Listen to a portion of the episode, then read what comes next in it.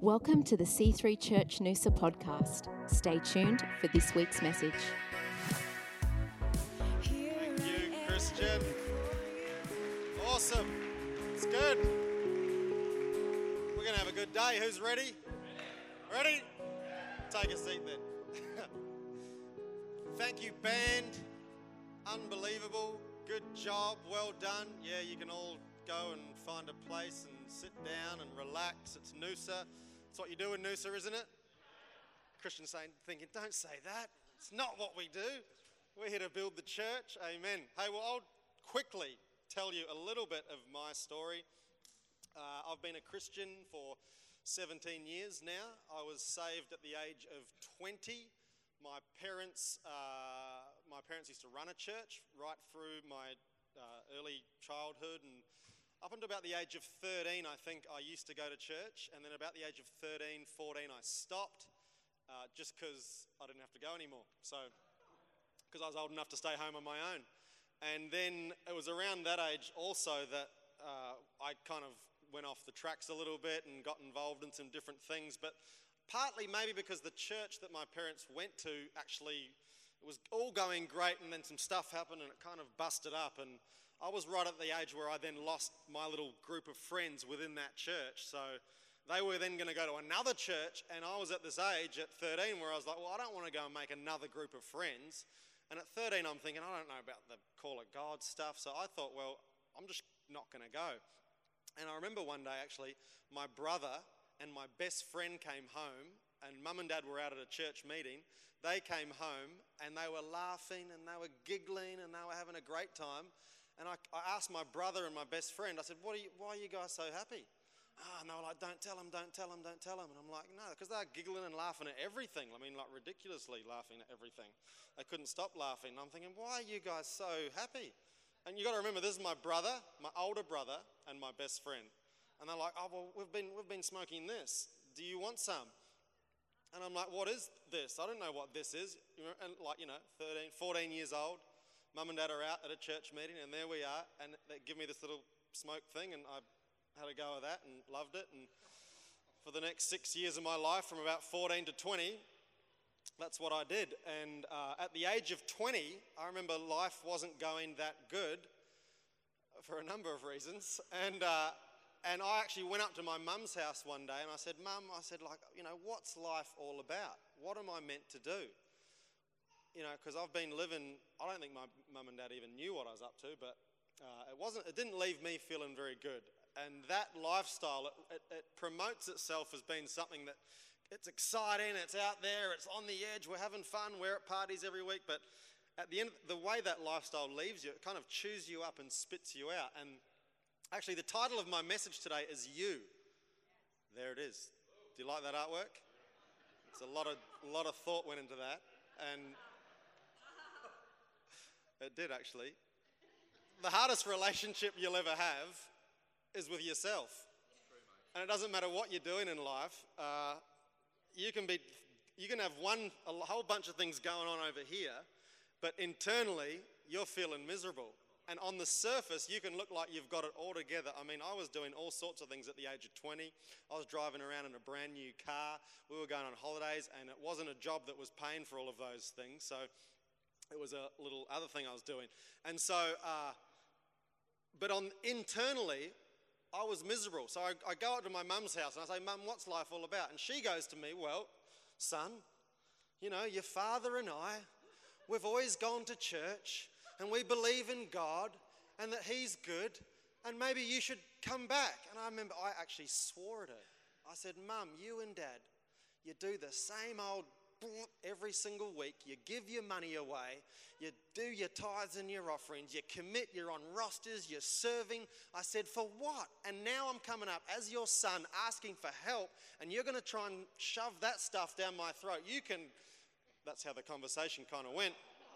And so, because I was at a, I was really asking for help. I wanted help, and she was saying the help is in this, and I'm thinking this is not the time and the place to be trying to bring Bible or God into when I'm actually asking my, you know. And anyway, she goes, Here, take the Bible. I don't even know why I took it actually. She said, Take, take it home, have a read. And I thought, Oh, okay, I will. And I, but I was angry, so I went home and I took the Bible and I had this coffee table. We were living in this esplanade home overlooking the ocean. I had this. I put the Bible down on the coffee table, and then I had some smoking devices. Let's call them that. And uh, I did both. I started smoking this, and I started reading the Bible. And in the middle of that, I know that sounds wrong, doesn't it? For all the Christians in the room, you're going, "Oh, God wouldn't be into that." the reality is there was, I, was, I, was, I was in a cloud of smoke, literally. And I read in the Bible, and uh, I, can't even, I don't even know where it is, but I read somewhere, as I'm sitting there doing this, I'm kind of angry and I'm doing this to prove a point. I'm like, what are you going to say to me? What are you going to change? You can't change. You, you know, I'm in this state of mind. And I remember reading the scripture, and it says something about give up your wicked ways, or it said something like, your ways are wicked. So it wasn't like a grace, nice, oh, love, you know, I'm going to embrace you now and I'm the God of grace and mercy. It was not. God said to me, what you're doing is wicked, and if you keep doing it, where you're going to end up is not going to be good. And the, the, reality is, if I was honest with myself at that point, I wanted to give up that lifestyle, and I actually had already tried, but I couldn't, and I'd failed a number of times. But I'd never tell anyone that. I'd never let anyone know that I'd failed, because on the, on the outside, I got it all together. I was surfing, I was skating, I had a good circle of friends, and, you know, life should have been good. And so, in the middle of that moment, in the middle of that cloud of smoke, God came into that lounge room. Right there, I burst into tears. I started bawling my eyes out, and I thought, right, I got to stop this. And I remember taking that, it was a bong, I took the bong, and I thought, I'm going to clean it out. At that point, I felt like if I just clean this thing out and put it on a shelf, I'm going to go back to it. I need to get rid of it. And so I took it and I put it in a plastic bag, I put it on the ground, and I smashed that thing under my foot. And I made that commitment I'm never going back to that old lifestyle. I'm not going back. And uh, that was at 20. That day, I rang Cindy and I said, Benz, call her Benz, can't remember what I called her back in the day, gorgeous, lovely, honey bunch. I don't know what it was. She was at work, and I rang her at work and I said, I'm going to stop doing this stuff and I'm going to go to church on Sunday, and you should come with me.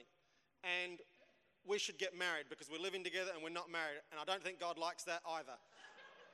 and also, I feel like we should move to New Zealand because I got no job here in Adelaide, and I was actually born in, so I want to go back to it. So she's at work, she starts crying, going, You can't just ring me at work and tell me all this. But I felt like I had a moment. God opened up a window for me, and I had a choice to make which way I would go. And, and the problem for me was I liked the old lifestyle. I liked being out of it. I liked taking things that made me feel like that I could escape reality. I did. I liked it. Some people are not in. I loved doing all those things, but at that moment I realized I've got a choice to make. And and so we did. We went over to New Zealand for four years. We got involved in a little local church there, and and everything kind of went good. And then years later, find ourselves back in Australia. And uh, my parents ran a church, and they were running that church for about 10 years. But then mum actually got breast cancer, and they were, you know, running this church and doing good. But then she got ill, and uh, as a result, dad kind of got really stressed with it all. And they sort of, the conversation came up, and they said, Well, Tim and Cindy, maybe you could take over this church. And there might have been, I don't know, 50, 60 people at that point in time in the church. And uh, it was miles away. It was like in this other suburb, which was like half an hour away, which in Adelaide, that's a long way.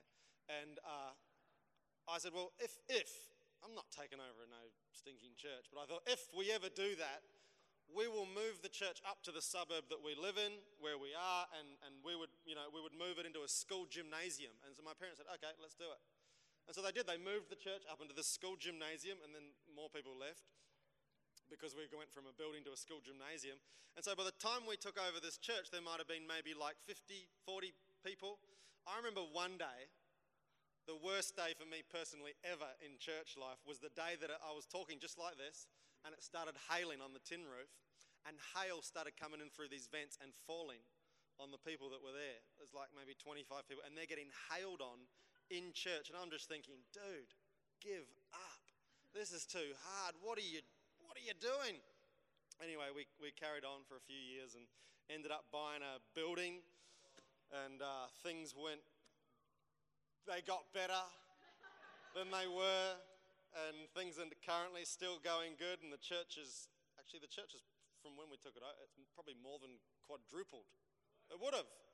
People are coming, and, and we're just trying to bring God into people's uh, lives into a relevant way. And I totally believe that God is still alive, He's still relevant, and I, I believe that He can still help. If He helped me, He can help anyone. So, in John chapter 14, I've got two scriptures to read, and uh, we're good. We've got plenty of time. Heaps of time. Good. John chapter 14, verse 1 says this uh, Let not your heart be troubled. You believe in God, believe also in me. In my Father's house are many mansions. If it were not so, I would have told you. I go to prepare a place for you.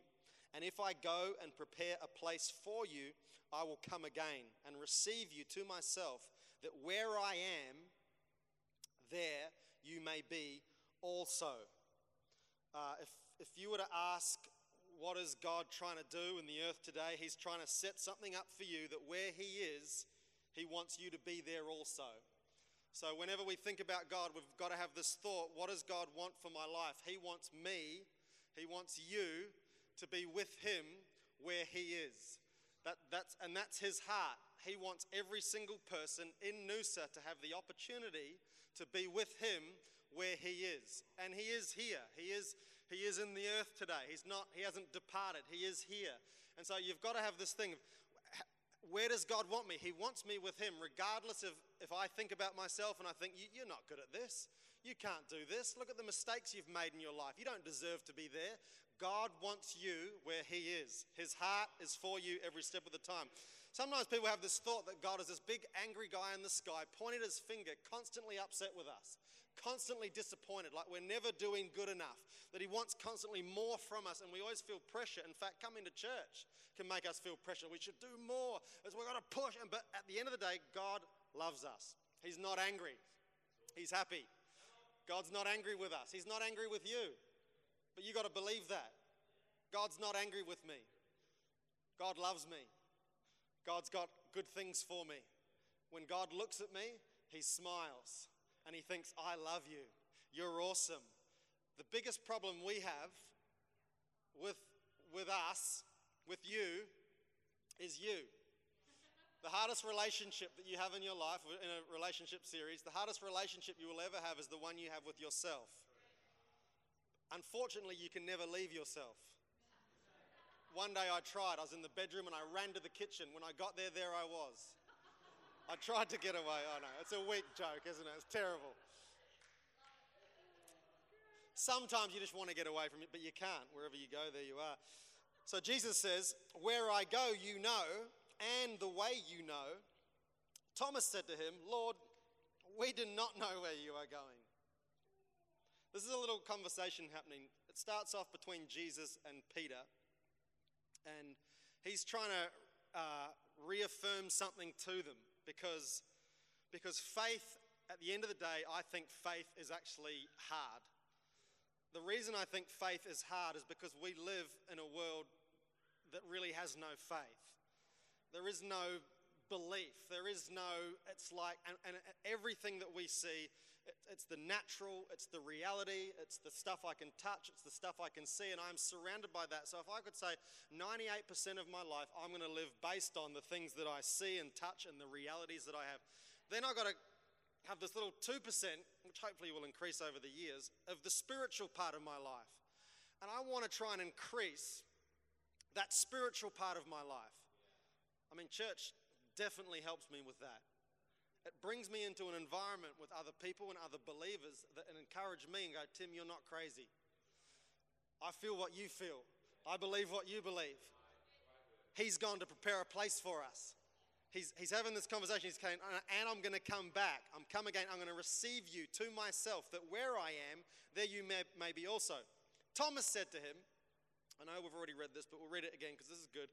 Thomas said to him, Lord, we don't know where you're going. The, Thomas is an interesting character, and I would say to you, the struggle is real. The struggle is real. understand something that Thomas had spent the last three years by Jesus' side in close relationship. And Thomas is saying, I don't know where you're going. After three years of spending every day sleeping next to him, I got no idea where you're going. I got no idea what's going on. How do I know you're coming back? How do I, know? you know, it's like the struggle is real. And the reason the struggle is real is often based on how we perceive things, it's, it's, it's how we look at it. Thomas couldn't get past his, his own disbelief. And then our disbelief makes us feel guilty because we should be believing, but we're not believing. We should go toward it, but we're not going toward it. It should have been simple, but it's not simple. And as a result of that, guilt comes upon us. The enemy comes in and goes, See, you haven't got it. Thomas said to Christ, He said, Unless I can put my finger in the hole in your hand or put my hand in your side, I'm not going to believe. Jesus actually let him do that. He said, Here's my hand, put your finger in, here's my side, put your hand in there. Do you believe now? Jesus goes, It's good that you've believed based on that you've seen me, but there's going to be a whole bunch of people that are not going to get to see me, and their faith is going to be even kind of next level compared to, to yours. But Thomas had a struggle, and the struggle was real to him. I think that Thomas felt like he was going to miss out. What if, what if everyone else gets it, but I don't?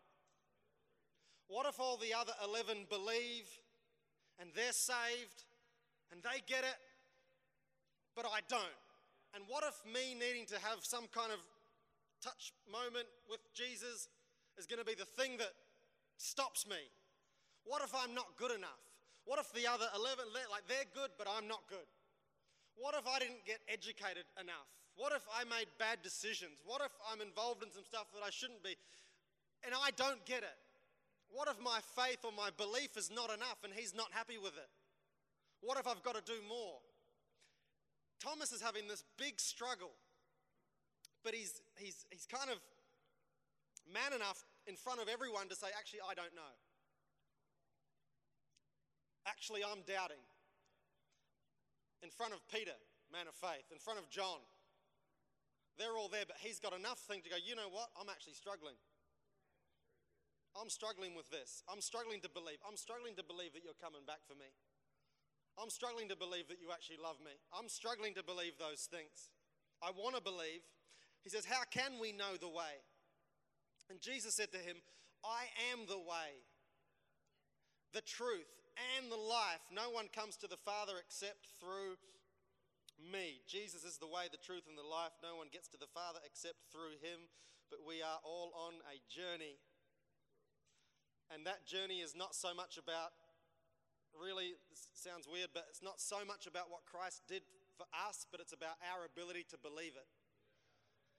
He can't do any more. He's done what he's done, but now we're here. Now you're here and, and your faith can do something. So let me read quickly a scripture that we'll link in. Two scriptures Genesis chapter 32, verse 22. And he arose that night, took us two wives. Come on. There's a relationships thing next week. Christian, Christian will explain that scripture to you next week. You can look it up, do a little Bible study on it. Took us two wives, female servants, his 11 sons crossed over the ford of Jabbok. Everyone say Jabbok. you got to say it properly. Jabbok. Sounds like you're in Star Wars, doesn't it? It's like Jabba the Hutt. Okay, he took them, sent them over the brook, sent over what he had. Then Jacob was left alone, and a man wrestled with him until the breaking of day. When he saw that he did not prevail against him, he touched the socket of his hip, and the socket of Jacob's hip was out of joint as he wrestled with him. And he said, Let me go, for the day breaks. But he said, I will not let you go unless you bless me. So he said to him, What is your name? He said, Jacob. Love that part. What is your name? He said, Jacob. And he said, Your name shall no longer be Jacob, but Israel, for you have struggled with God and with men and have prevailed. Then Jacob asked, saying, Tell me your name, I pray. And he said, Why is it that you seek or ask about my name? And he blessed him there. So Jacob called the name of that place Peniel, For I have seen God face to face, and my life is preserved just as he crossed over the Peniel. The sun rose on him, he limped on his hip. Therefore, to this day, the children of Israel do not eat the muscle of the shank which is on the hip socket, because he touched the socket of Jacob's hip and the muscle that shrank. Rah, rah, rah. Uh, Jacob had an interesting life where he was the second born, and in that culture, the second born never was meant to get the blessing the person that got the blessing from the dad, from the father, was always the firstborn. So Jacob had a brother, his name was Esau. Esau was firstborn. Apparently, even as they were being born, uh, it said that Jacob, they were t- kind of twins, but it says that Jacob had tried to grab the heel uh, of his brother in the womb. He's trying to get out first, he's trying to push ahead. He's trying to, like, I'm trying to succeed. If I want anyone to su- succeed, it's me. Don't care about anyone else. I want to get ahead. And I'm willing to go past my brother to do it. So he's trying to get ahead. He comes out, but he's second, so he's never going to get the blessing. It turns out that the mum likes Jacob more than she likes Esau. The dad gets old, he becomes blind, so he can't see anymore. As he's getting old and he's blind, he's like, it's time for him to bless his sons, and he's going to give Esau the, you know, the number one blessing. He calls them into the room and he says to Esau, Right, you go get this animal, make some stew, and uh, we'll eat. And then at the end of that thing, I'm going to bless you, Esau. So Esau runs off out into the forest. Going to go hunting. The mum hears it. She says to Jacob, She says, Jacob, while your brother's out hunting, you sneak in. Uh, his brother Esau, says he was a hairy man. So it says that the mum gets some goat's hair. She puts it on Jacob's neck and on his hand. He walks in with a bit of goat's hair up here and a bit on his hand. They kind of got some super glue and they glued it on. And he walks in there, and his dad, Isaac, he's blind, he can't see. He goes, Who is it? And Jacob goes, It's Esau. And Isaac goes, Come over here, let me feel you. And so Jacob walks over and he goes, Here, dad, here's my hand, feel it. And it's all hairy. See? Feel the back of my neck. Got some hair there too. And dad goes, You don't sound like Esau. Oh, no, no, I am. I'm Esau.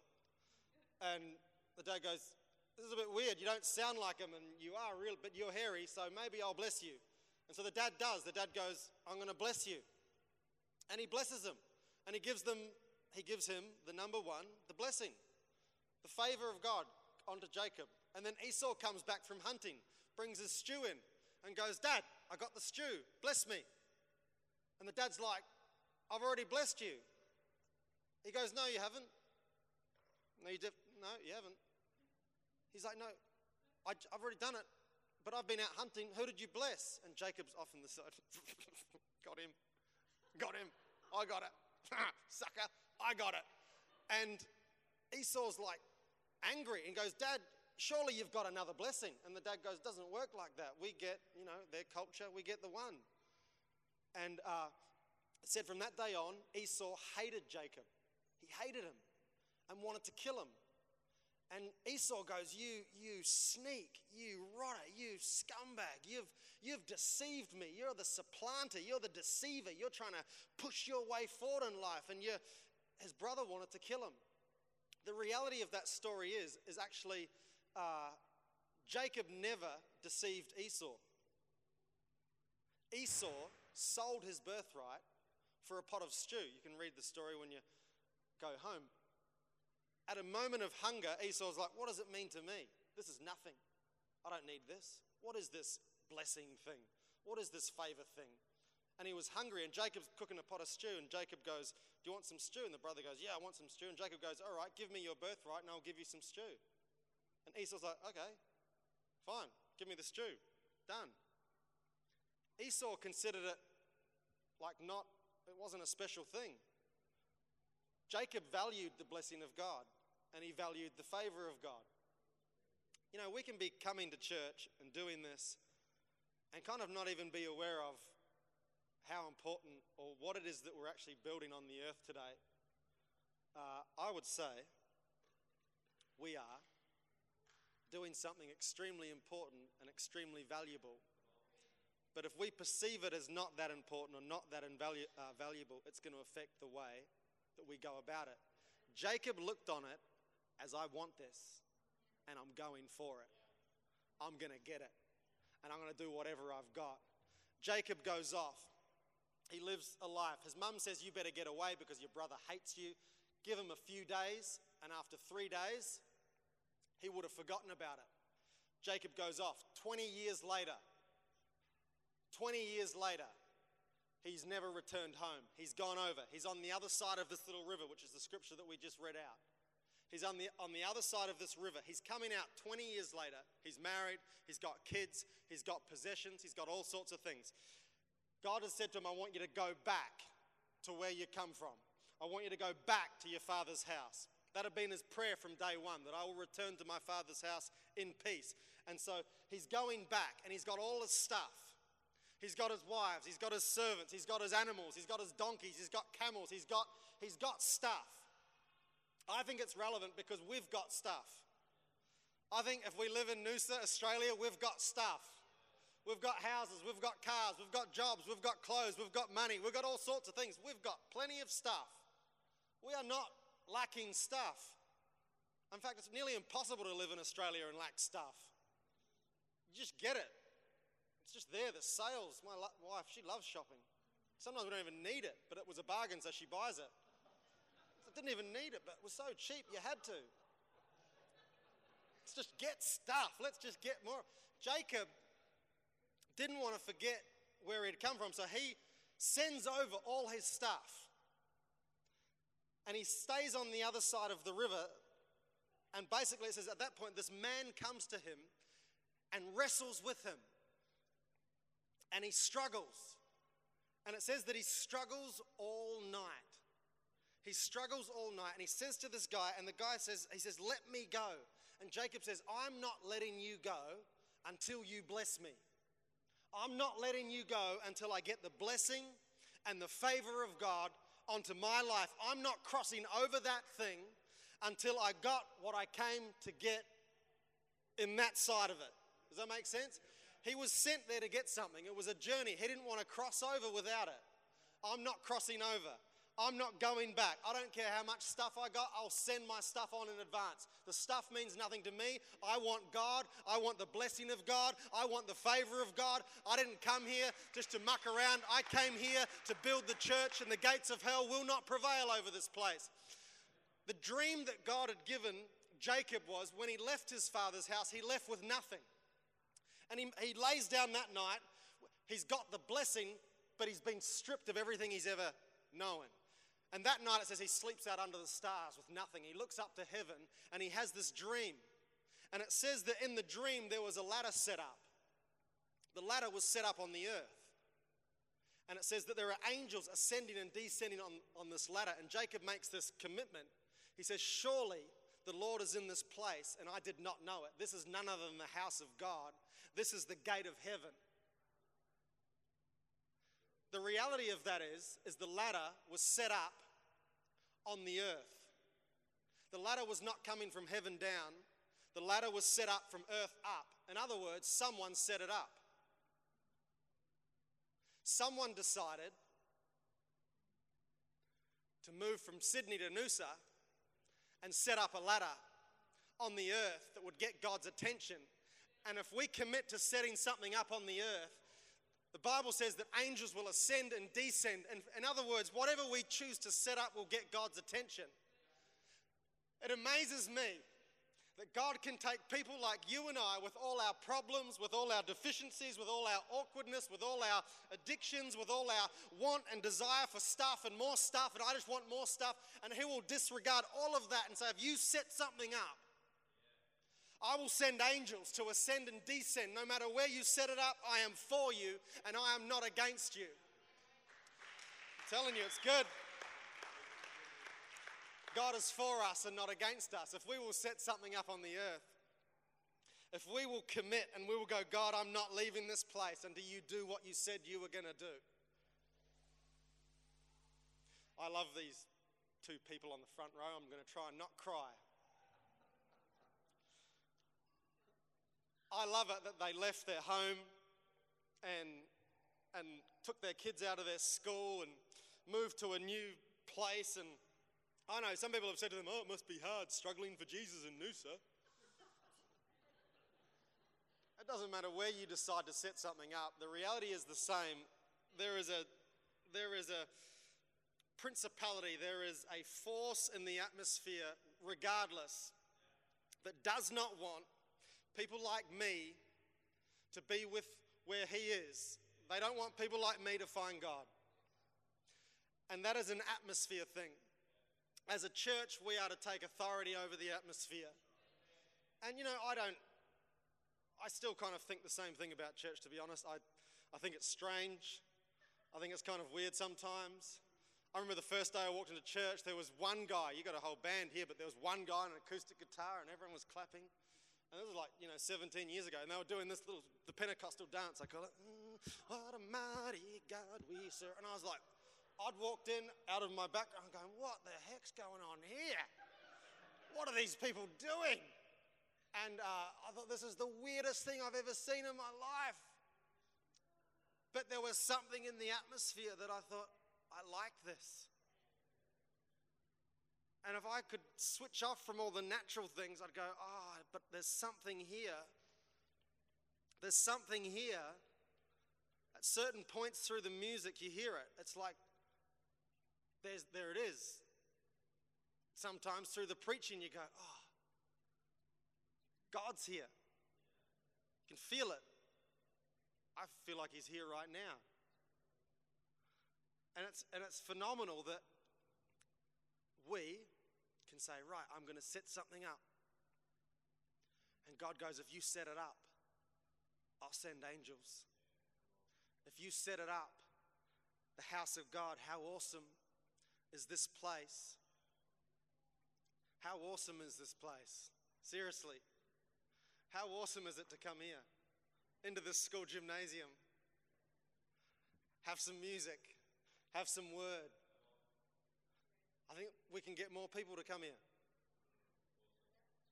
Because we're like, I'm the ambassador now for the church, one of many. I love church. I love this place. Am I out of time yet? Am I good? I'll just keep preaching till the cows come home. So he's on the other side of this river. He's sent over all his stuff. And I'm not leaving till I get that blessing. And he struggles and he struggles and he struggles and he struggles all night. All night. He struggles and he struggles and he struggles all night. Even God says to him, Let me go. And he says, I'm not letting you go. I'm not letting go. I'm not letting go. I'm not letting go. I'm not letting go until you do what you said you were going to do. I haven't come just to speak and preach at church today. I've been actually praying weeks out leading into this because I really believe and feel like C3 Church Noosa is going to grow, it is going to expand to the right and to the left. Because these people here just simply, they're just not going to give up. They probably should have given up a little while ago, but they just decided we've come this far. We're not going back now. We're going to send over our stuff and forget our stuff, and we're going to struggle, and we're going to struggle, and we're going to continue to struggle, and we're not going to let go, and we're going to keep going, and we're going to keep pushing until God does what He says He's going to do. And I really believe this church is about to step into a brand new day. You're going to see the favor and the power of God coming over this place in Jesus' name. Why don't we let's stand to our feet? Thank you, Jesus says in Psalm 30, verse 5, it says, His anger is but for a moment, His favor is for life. Weeping may endure for the night, but joy comes in the morning because you've made this place your dwelling place. You've made this place your fortress. You've made this place your strong place. We all good? We're ready to make a difference? We're ready to go somewhere? You know, there is opportunity because uh, every other society, culture, workplace, business, whatever it is, you're, you're always judged on, you're always judged on the outward appearance. That's what people are really interested in, is the outward appearance. And in Christianity, God actually looks at the inward. And so that means that I can become spiritually strong and no one would ever know. And I, to, I don't have to prove anything on the outside. But internally, internally, I can become a giant killer. And you'll never know it because it's not going to be an outward thing, it's just going to be an internal thing that I have decided to put my eyes on and focus on. And that comes with focus and it comes with commitment and it comes with this is what I'm going for and I'm not going back. 17 years being a Christian, I've just decided I'm not going back. I've decided that I'm not here by mistake. I've decided that God has got a plan for my life and I'm going to make sure it happens even if I have to struggle all flippin' night. I'm not stopping. I don't even care about my stuff. I'll send my stuff on in advance. And the reality of that statement is that Jesus was the one that came down to this earth and sent you on in advance, and you didn't even deserve to go over. He came down and sent you over anyway because you belong to Him now. We belong to Him. We're going to be where He is. He came down to earth and He said, I'm going to send you over. He sent us over. Three days and three nights He laid in that tomb dead, then He came back to life life came back into his bones. And he says, Because of that life, I'm going to put that same life in you. But you're going to set something up on the earth today. And it's going to be the house of God. And it's going to be awesome. And it's going to be amazing because I have put my spirit in you. I've put life on the inside of you. I've put a spirit of boldness on the inside of you. I've called you to bless this community. You're going to change the atmosphere. You're going to turn Noosa upside down in Jesus' mighty name. No weapon formed against you is going to prosper. If God is for you, then who be against you? He died on that cross. He conquered death. He broke the chains. He broke the back of every sin, every demonic force, every demon is bound. There is no way on earth that the church will not grow. It'll expand every single. I can just keep going. I've chosen to believe, not to disbelieve. I've chosen to rebuke the spirit of apathy and lethargicness off my life because it tries to come on me like a flood. But the Bible says when the enemy comes in like a flood, God will raise up a standard. My friends, you are the standard that God is looking for on the earth. If you've become cloudy in your belief, you can say here today that cloud is going to go. We get so involved in church life and systems and things, and that we just we do it because we're doing it, but we've lost. We've lost our excitement about the fact that I have been born again, that I am brand new, that I have been made new on the inside. The Bible says you are the light of the earth, you are the salt, but if the salt loses its flavor, I'm not losing my flavor. I am the flavor of the earth, and it's not pride saying that. You're with me? I just I didn't want today to be about just another message. I mean, you've been in church as long as me, you've heard them all anyway. How many times you've heard the story of Jacob? Yeah, know that one. Yeah, got that. Yeah, it's all good. Yeah, yeah, all right. Get to the point. When are we going? The atmosphere is changing. The Spirit of the Lord is here. I'm coming out of this place blessed. I'm coming out blessed. Christian and Melissa, you're coming out blessed. You're coming out with the favor of God for the seeds that you've sown. You're coming out blessed. And don't think otherwise. Don't doubt it. Don't question it. Don't look at anyone else. You're coming out blessed.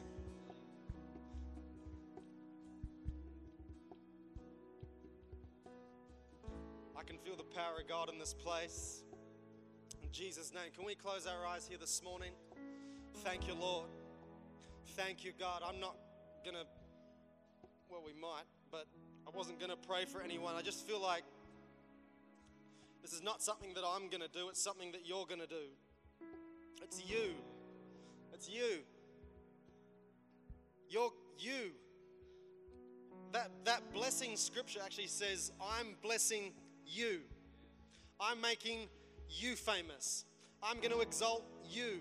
I want you to go and take the land. I want you to kill the giant. And the problem that we have is, I don't believe I can. I'm struggling to even believe. How will I know? I don't even know where Jesus is going. And Jesus goes, Yes, you do. You know the way. Thank you, God. Father, right now right now in Jesus' name for this whole place. Faith rises in our hearts in the name of Jesus. faith rises in this place. Lord God, I see a brand new day coming in Jesus' name. It is not by chance, it is not by accident. It's because you've set something up in this place. It is it has got God's attention. God's favor is going to begin to flow in Jesus' mighty name. I see the anointing breaking off every chain, every yoke, everything that has stopped you is going to change here today in Jesus' name. We come at every oppressive force, we come at every atmosphere that is against this. And Lord God, we say, release your spirit, pour out your Holy Spirit here today as it is in heaven on the earth, Lord, in Jesus' name. Let not a heart fail. Let not disappointment come. Let not discouragement overtake. Lord God, in Jesus' name, a spirit, a brand new spirit of faith comes into this faith place. A spirit that's going to believe for the impossible. It's going to pull down the, the works of the enemy, Lord, in Jesus' name. Holy Spirit, dwell in this house. Thank you, Lord. Thank you, God. Thank you, Lord. We've come to do some work.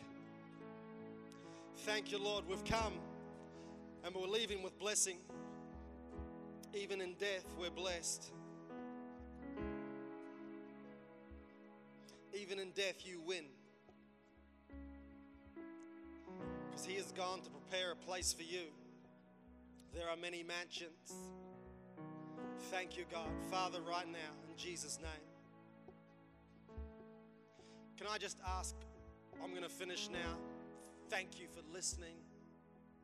But can I just ask? Maybe you're here, uh, and we do this at every service. Maybe you're here and you've actually never you've never met God, you've never asked God to come into your heart. Maybe you're like me when I was 20. I knew about God, but I'd never really asked Him to come into my world, and in my own way that day I, I asked Him. Or maybe you just feel distant. You feel distant from God. You feel distant from church. You, you got all sorts of thoughts. You're wondering, you're like, Am I even, like, where is He? What's going on? I would love to give you the opportunity today to pray a prayer where you ask God into your heart or you come back. You come back to Him. No one can do this for you. It's a decision that you make in your own heart and you say, Yes, Lord, I would like to come back. Or, Yes, Lord, I would like to ask you to come into my life. Thank you, Lord. Just with every eye closed, if that's you and here today you're saying, I would like to pray a prayer, I would like to ask God to come into my heart, or I want to make a fresh commitment and I want to come back to Him. Could you just slip your hand in the air and say, Yeah, that's me? I'd like to do that today. Just slip it up nice and high. That's awesome. Thank you. Is there anyone else here today? To make a fresh commitment to go, Yeah, Lord, I want to come back. I feel like I've walked away, but today I'm going to walk back. Thank you, Lord. I'm going to wait a few more moments. Thank you, Jesus. Thank you, Lord. Thank you, God. Holy Spirit. Let's all pray this prayer together, guys. Let's all pray this prayer together. And thank you for putting up your hand. As, as I pray, I want you to pray. Awesome. Say this Thank you, Lord. In Jesus' name, I receive Christ as my Lord and as my Savior. I thank you, God, that I am saved. In Jesus' name, amen. Are we good? I love this church. I love the pastors. I've got a, uh, what's the word? A vested, is that, is that it? Vested interest. I kind of feel connected to this place and because of these two here. And uh, hopefully they'll let me come back next year. And I'm just so excited. I'd, I love getting to know everyone, but then like seeing seeing you here again, you know, like yeah, I was here last year, and seeing something grow like this. Because we can live in this place of frustration. Oh, it's not like I thought it was going to be, or what. But it, it's like it gets bigger and grows, and more people, and the influence, and man, stick around. It's awesome. Thanks for listening to the C3 Church Noosa podcast. Visit us online at c3noosa.org.